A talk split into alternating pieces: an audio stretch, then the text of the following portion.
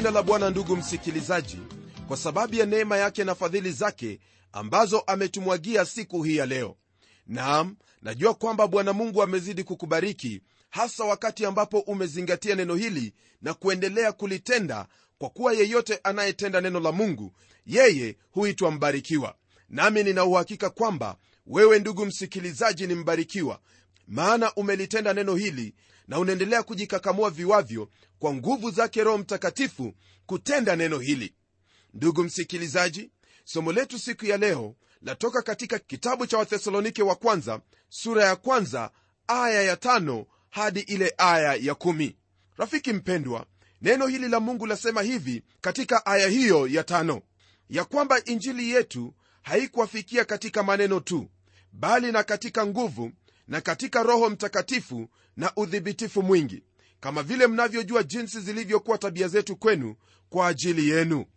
Kutokana na maneno haya ndugu msikilizaji paulo anasema kwamba wapendwa hao wanajua jinsi walivyokuwa miongoni mwao. Wao walikuwepo kama wanadamu tu ambao vinywa vyao vilitumiwa kama vyombo vya kuendeleza neno lake bwana. Lile waliloweza kulifanya ni kusema maneno yake mungu nalo hilo neno la mungu lilipowafikia halikuwafikia kwa maneno matupu peke yake bali yalikuwa maneno yaliyokuwa na nguvu za roho mtakatifu. Hii ndiyo ambayo inafanya kazi ya mungu unayoitenda pale ulipo kuwa kazi ya maana sana mbele zake mungu. Huenda ndugu msikilizaji wajiuliza kwa nini mchungaji anasema jambo hilo. Nasema jambo hili kwa sababu rafiki yangu neno la mungu latuambia katika kitabu cha wakolosai sura ya tatu aya ya 17 kwamba na kila mfanyalo kwa neno au kwa tendo fanyeni yote katika jina la bwana yesu mkimshukuru mungu baba kwa yeye. Kwa hivyo mahali popote ulipo rafiki yangu chochote unachokifanya kwa neno au kwa tendo unafanya kwa jina la bwana yesu ukimshukuru mungu baba kwa yeye. Kwa sababu kile unachokitenda ni kitu ambacho ni lazima kiweze kumtukuza mungu na kwa kuwa wewe ni mtoto wa mungu unaongozwa kwa roho wake mungu basi kile ambacho utakuwa ukitenda kitakuwa na nguvu yake roho mtakatifu. Ndiposa ndugu msikilizaji wathesalonike walipohubiriwa neno hili la mungu neno hili lilienda kwao si kwa maneno matupu bali yalikuwa ni maneno yenye nguvu maneno yaliyojawa roho mtakatifu na udhibitifu mwingi. Ewe ndugu msikilizaji uliyemuhubiri hivi ndivyo ambavyo yatakikana kuwepo katika maisha yako ya huduma. Huduma yako ni lazima iweze kuwa sambamba na jinsi ambavyo neno la mungu latuambia mahali hapa. Ni lazima neno hilo liwe na nguvu liwe na udhibitifu mwingi likiwa na upako wa roho mtakatifu. Napenda ufahamu hivi ndugu msikilizaji kwamba watu wamechoka na maneno matupu. Maneno matupu ni maneno hayawezi kusaidia ni maneno ya kuwachosha watu vichwa na kuchosha watu wanapokaa kukusikia. Kwa nini usimuulize mungu ndugu msikilizaji akakujaza roho wake akakujaza upako wake? Naye anapokujaza upako wake basi neno la mungu utakalolitoa au chochote utakachokifanya kitakuwa na upako wake roho mtakatifu na udhibitifu mwingi na nguvu nyingi kwelikweli kweli. huduma yake yesu kristo ilikuwa ni huduma iliyojawa roho mtakatifu hiyo ni pamoja na huduma za mitume pamoja na wale wote ambao walikuwepo baada ya mitume. Ndugu msikilizaji naamini kwamba wakati ambapo wewe unalihudumu neno lake mungu waweza kufanya mambo makuu ambayo mungu amekusudia kwa sababu maneno yako hayatakuwa ni maneno yako bali mungu atatumia kinywa chako kunena neno lake litakalokuwa na nguvu na roho mtakatifu na udhibitifu mwingi na kazi itakayotendeka itatendeka kwa utukufu wake mungu. Unapolisoma neno la mungu wakati huo ndipo mungu ananena nawe na roho wake mungu hulifanya hilo neno kuupenya moyo wako pamoja na kupenya mle ndani ya maisha yako na baada ya hapo unakuwa mtu uliyebadilika. Pamoja na kubadilika pia huduma yako inakuwa ni huduma iliyo na mabadiliko na maisha yako vivyo hivyo watu ndugu msikilizaji hubarikiwa na hata kuweza kuzaliwa mara ya pili sio kwa ule udhaifu wa maisha ya mwanadamu lakini huzaliwa mara ya pili kwa kuyasikia maneno yenye uhai yaliyotiwa uhai na roho wa mungu mwenyewe. Hivyo ndivyo ambavyo twahakikishiwa katika neno la mungu kwamba kwa kuwa mmezaliwa mara ya pili si kwa mbegu iharibikayo bali kwa ile isiyoharibika kwa neno la mungu lenye uzima lidumulo hata milele andiko hilo lapatikana katika petro wa kwanza sura ya kwanza aya ya 23 naamini kwamba ndugu msikilizaji roho wake mungu hulifanya neno la mungu kuwa lenye uhai kuliko upanga uwao wote ukatao kuwili na kulipenyeza katika maisha ya mwanadamu na kumwonyesha jinsi inavyomstahili kuishi. Yeye peke yake ndugu msikilizaji yani roho wake bwana ndiye ambaye anayeweza kuufanya muujiza mkubwa sana akilitumia neno la mungu ndani ya moyo wa mwanadamu kwa kubadilisha moyo wa mwenye dhambi ambaye amepotea na baada ya hapo akafanyika mtoto wa mungu. Neno la mungu liliingia huko thesalonike rafiki yangu mji huo ambao ulikuwa koloni ya kirumi ambao pia ulijaa ibada za sanamu na ukafiri mwingi. Roho za watu waliokaa katika mji huo hazikumjua mungu. Pamoja na hayo wakati neno la mungu liliingia huko lilibadilisha mioyo ya watu hao. Nami napenda ufahamu jambo hili kwamba yaliyofanywa na neno la mungu huko thesalonike hayo pia yaweza kufanyika moyoni mwako maishani mwako katika huduma yako na katika chochote kile ambacho wakifanya kwa utukufu wake mungu. Aya hii ya tano ndugu yangu ni aya ya maana sana. Nami napenda kurudia tena ili uweze kuisikia vyema. Ya kwamba injili yetu haikuwafikia katika maneno tu bali na katika nguvu na katika roho mtakatifu na udhibitifu mwingi kama vile mnavyojua jinsi zilivyokuwa tabia zetu kwenu kwa ajili yenu. Ndugu msikilizaji jambo la muhimu ambalo ndilo la kwanza ni mtu kulisikia neno la mungu. Hapo ndipo mambo huanzia. Maana katika kitabu cha warumi neno la mungu latuambia hivi basi imani chanzo chake ni kusikia na kusikia huja kwa neno la kristo. Hivyo ndivyo mambo hutendeka ila hayamalizikii hapo kwa sababu neno hili la mungu ni neno ambalo linatuhusu maisha yetu hapa na pia kuhusu tumaini letu lililopo mbinguni. Fahamu hili ndugu msikilizaji kwamba bila roho mtakatifu injili inaweza kuwa maneno matupu tu. Lakini roho mtakatifu anapoingia basi injili inakuwa ni uweza wa mungu uletao uokovu kwa kila aaminiye mambo haya ni sawa kabisa na maneno yale ambayo bwana yesu kristo aliyenena kuhusu yale ambayo roho wa mungu anaweza kuyafanya. Alisema hivi lakini mimi nawaambia iliyo kweli yawafaa ninyi mimi niondoke kwa maana mimi nisipoondoka huyo msaidizi hata kuja kwenu. Bali mimi nikienda zangu nitampeleka kwenu. Naye akiisha kuja huyo atauhakikishia ulimwengu kwa habari ya dhambi na haki na hukumu kwa habari ya dhambi kwa sababu hawaniamini mimi kwa habari ya haki kwa sababu mimi naenda zangu kwa baba wala hamnioni tena kwa habari ya hukumu kwa sababu yule mkuu wa ulimwengu huu amekwisha kuhukumiwa. Andiko hilo lapatikana katika kitabu cha yohana sura ya 16 aya ya 7 hadi 11 kwenye aya ya 6 ndugu msikilizaji paulo anaendelea kwa kusema kwamba nanyi mkawa wafuasi wetu na wa bwana mkiisha kulipokea neno katika dhiki nyingi pamoja na furaha ya roho mtakatifu. Hili ambalo paulo analisema hapa ndugu msikilizaji ni jambo ambalo wengi wetu kama wahubiri hatuwezi tukasema. Maana anasema kwamba watu wa thesalonike walikuwa ni wafuasi wao na pia wafuasi wa bwana. Waweza kukumbuka pia katika kitabu cha wakorintho paulo akiwaambia wakorintho kwamba nifuateni mimi jinsi ninavyomfuata bwana yesu kristo naamini kwamba ndugu msikilizaji hii ndiyo yafaa kuwa moyo wa kila mtumishi wake mungu. Alikuwa akiwaambia watu hawa wa thesalonike kwamba sisi tumekuwa vielelezo kwenu nanyi basi tufuateni sisi jinsi sisi tunavyomfuata bwana mnapomfuata bwana. Kwa hakika ndugu msikilizaji hiki kilikuwa ni kiwango cha juu sana. Lakini naamini kwamba kila mmoja wa mtoto wa mungu anaweza kufanya hivyo yani anaweza kuwa kielelezo mahali popote alipo. Maana jambo hili haliwezekani katika nguvu zako bali lawezekana katika nguvu za roho mtakatifu. Mtegemee roho mtakatifu ndugu yangu nawe utakuwa chumvi katika ulimwengu huu na pia utakuwa nuru katika ulimwengu huu. Ni lazima uweze kukaa na kuwa kielelezo kwa sababu una nguvu za roho mtakatifu. Aliwaambia pia kwamba walipokea neno hilo katika dhiki nyingi pamoja na furaha ya roho mtakatifu. Maneno haya mawili hayawezi kuambatana dhiki au mateso pamoja na furaha. Unapowatazama watu wa ulimwengu ndugu msikilizaji wakuta kwamba wanayo furaha lakini hauwezi ukawapata wakiwa kwenye kitanda cha maumivu na bado wana furaha. La jambo hilo haliwezi likawa katika maisha yao hata kidogo. Kwa nini kwa sababu ndugu msikilizaji hili ni jambo ambalo ni roho wake mungu analifanya katika maisha ya watoto wa mungu. Wewe mtoto wa mungu ambaye wakati huu unapitia dhiki fahamu kwamba wewe ni mshindi maana unayo nguvu za roho mtakatifu ambazo za kupa furaha katika maisha yako na pia kukupa tumaini katika maisha yako.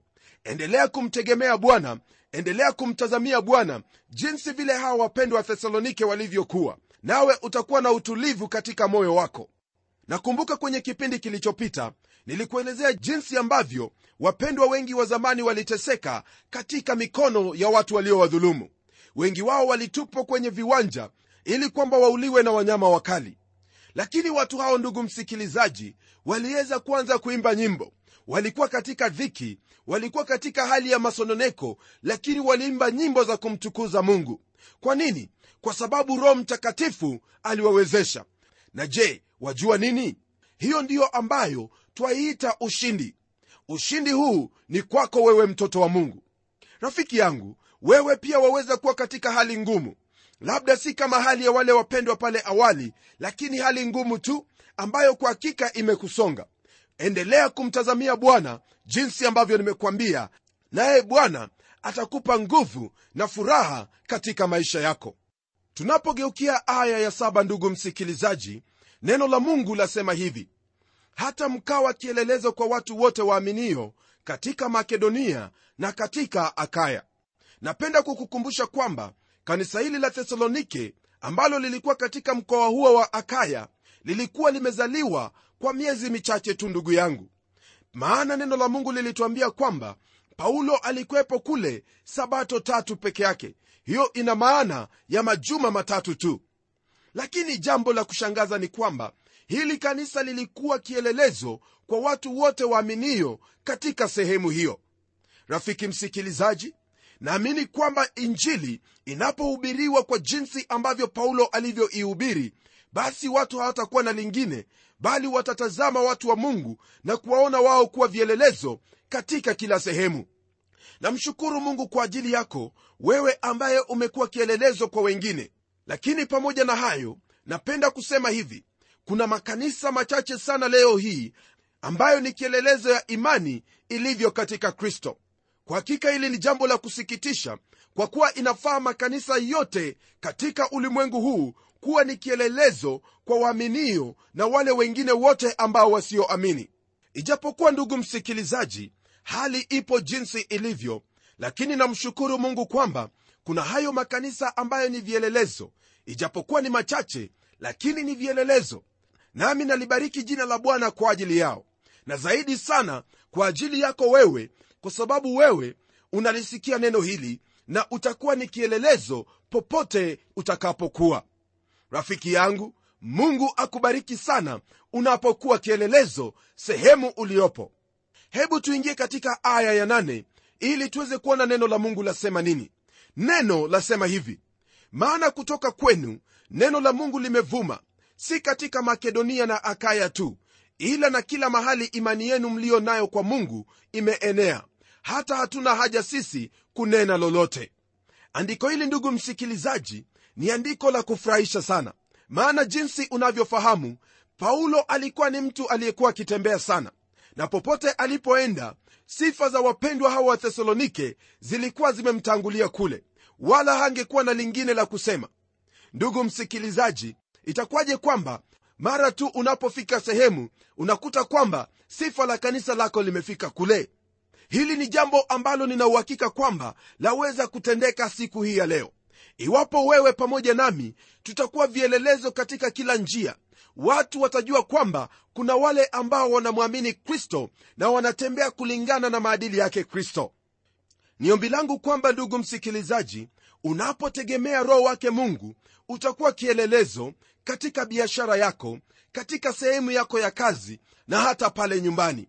Naam sifa ya imani ya kristo itatanda kote kwa sababu yako. Naye bwana atabarikiwa na kutukuzwa na watu watatamani maisha yako nawe utawaambia kwamba siri haipo na mimi siri ii katika yesu kristo mwana wa mungu aliye hai. Kwa kweli ndugu msikilizaji kanisa hili lilikuwa na sifa kweli kweli jambo ambalo naamini kwamba bwana yesu kristo alikuwa akiwatazama akifurahi kweli kweli. Hebu tumalizie somo letu siku ya leo ndugu msikilizaji kwenye aya hii ya 9 na 1 neno la mungu lasema hivi kwa kuwa wao wenyewe wanatangaza habari zetu jinsi kulivyokuwa kuingia kwetu kwenu na jinsi mlivyomgeukia mungu mkiziacha sanamu ili kumtumikia mungu aliye hai wa kweli na kumngojea mwanawe kutoka mbinguni ambaye alimfufua katika wafu naye ni yesu mwenye kutuokoa na ghadhabu itakayokuja. Kwenye aya hizi paulo anaelezea jinsi kuingia kwao kulivyokuwa miongoni mwao. Kumbuka kwamba alikuwa na wenzake wawili sila na timotheo. Paulo anaelezea hapa kuhusu mambo yale ambayo yalikuwa yamefanyika kwa hawa watu wa thesalonike anawaambia kuhusu kazi yao ya imani yaani jinsi walivyomgeukia mungu na kuacha sanamu taabu yao ya upendo ambayo inaonekana kwa wao kumtumikia mungu wa kweli aliye hai na saburi yao yenye tumaini kwa kumngojea mwana wake yesu kristo aje kutoka mbinguni. Napenda ufahamu hili ndugu msikilizaji kwamba paulo alipofika katika huo mji wa thesalonike yeye hakuambia jinsi ambavyo alichukia ibada ya sanamu. Lakini alimhubiri kristo yeye aliyefufuka. Na alipofanya hivyo wao walimgeukia mungu na kuachana na miungu ya sanamu. Unaona hapa ndugu msikilizaji walimgeukia mungu. Hiyo ilikuwa ni kazi ya imani hayo ndiyo yale mambo ambayo yalifanywa kwa imani. Katika kitabu cha yohana sura ya 6 aya ile ya 29 neno la mungu latuambia kwamba yesu aliwajibu wale waliomuuliza swali akiwaambia kwamba hii ndiyo kazi ya mungu mwamini yeye aliyetumwa na yeye. Ndugu msikilizaji watu hawa wa thesalonike hilo ndilo ambalo walilifanya. Hii kwa hakika ni kumaanisha kwamba walitubu na baada ya wao kutubu walimgeukia mungu mara ile. Msikilizaji wangu hapa twapata kuna maelezo ya maana kabisa kuhusu hali ya vile moyo wa mtu unabadilika wakati anamwamini yesu kristo mwana wa mungu aliye hai. Mtu hubadilika wakati anayajua yale ambayo ameyaacha. Ni lazima ajue yale aliyoyaacha nyuma ili kwamba aweze kuendelea mbele kwa yale ambayo anayatazamia hii ndiyo sababu ndugu msikilizaji ya paulo kuweza kusema maneno yafuatayo katika kitabu cha wakorintho wa pili sura ya saba aya ya kumi. maana huzuni iliyo kwa jinsi ya mungu hufanya toba liletalo wokovu lisilo na majuto bali huzuni ya dunia hufanya mauti ni jambo la ukweli kwamba wakati waumini hawa wa kule thesalonike waliachana na sanamu zao walilia kwa kujua kuhusu muda wa miaka ile yote ambayo walikuwa wameipoteza katika mambo hayo ya ibada ya sanamu. Wakati ule walipomgeukia mungu walikuwa na toba halisi kutoka kwa hayo waliokuwa wakiyatenda. Kumgeukia mungu ndugu msikilizaji ndiko kulitangulia. Kisha wakatambua kwamba kumgeukia mungu ina maana kwamba wameachana na mambo ya sanamu. Napenda kusema hivi ndugu msikilizaji kwamba yesu kristo ndiye ambaye anafaa kuhubiriwa wenye dhambi. Ulimwengu wamhitaji yesu kristo wenye dhambi wamhitaji yesu kristo. Maana yesu kristo alipokuja yeye aliwahubiri watu injili na kuwatangazia ufalme wa mungu. Watu walikuwa wamekaa kwenye dhambi na kile walichohitaji sio kuwaambia jinsi walivyo wenye dhambi bali kuwapa tumaini. Ndugu mhubiri hebu fanya hivyo nawe utayaona matokeo mazuri watu wanamhitaji yesu kristo. Paulo aliendelea kwa kuambia kwamba wao waligeuka na kumtumikia mungu aliye hai wa kweli. Ndugu msikilizaji baada ya wapendwa wa thesalonike kutubu dhambi zao wao walimgeukia mungu na kisha wakaanza kumtumikia mungu wa kweli mungu aliye hai. Hii ndiyo ambayo kwenye aya ya tatu yaitwa taabu ya upendo kwenye kitabu cha yohana sura ya 14 ndugu msikilizaji aya ile ya 15 bwana yesu kristo alisema kwamba mkinipenda mtazishika amri zangu. Iwapo basi ndugu msikilizaji haumpendi bwana yesu kristo basi hakuna amri zozote zile ambazo watakiwa kuzitii. Baada ya yesu kristo kufufuka ndugu msikilizaji na akakutana na huyo ambaye ni simoni petro katika kitabu cha yohana sura ya 21 bwana hakumuuliza petro mbona ulifanya kitendo hicho cha kunikana? Yeye bwana hakumwambia maneno kama hayo.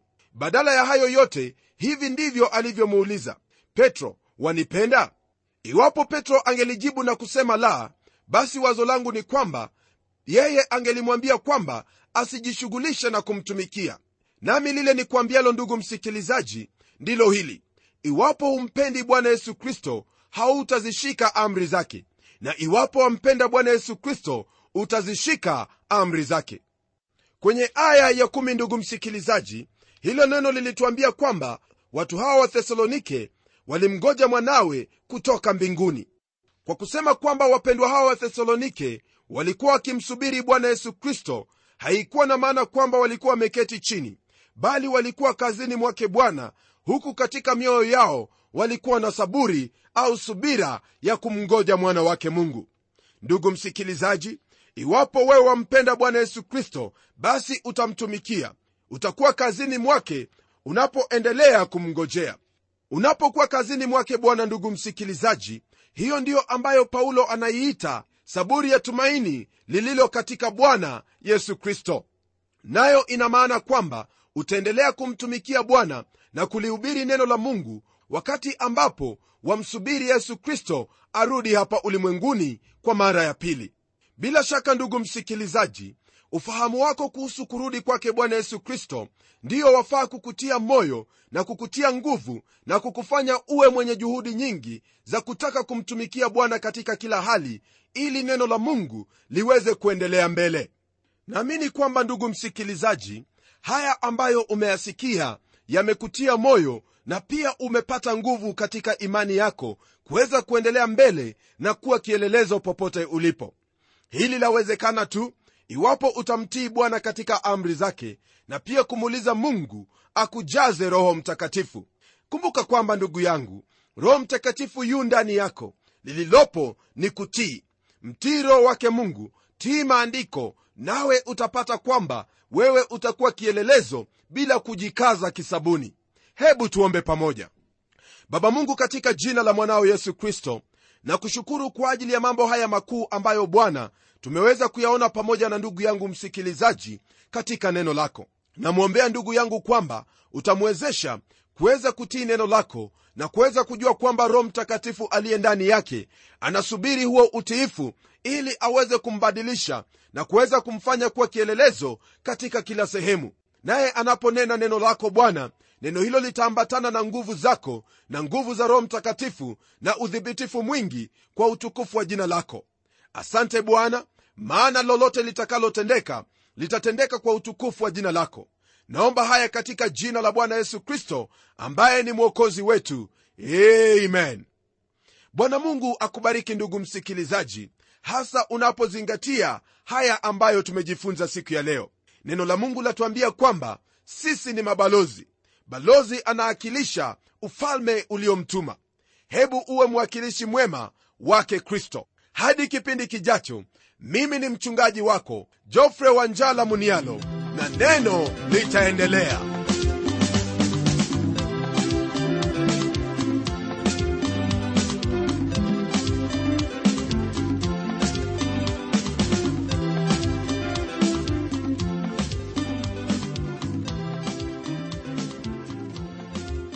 asante sana msikilizaji wangu kwa kuwa pamoja nasi.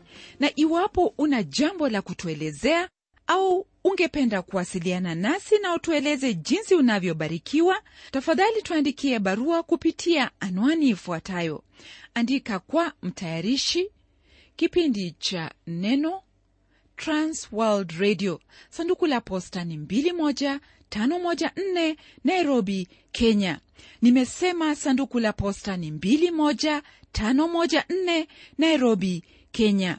Pia waweza kuwasiliana nasi kupitia anwani yangu ya email ambayo ni pomodo at twr co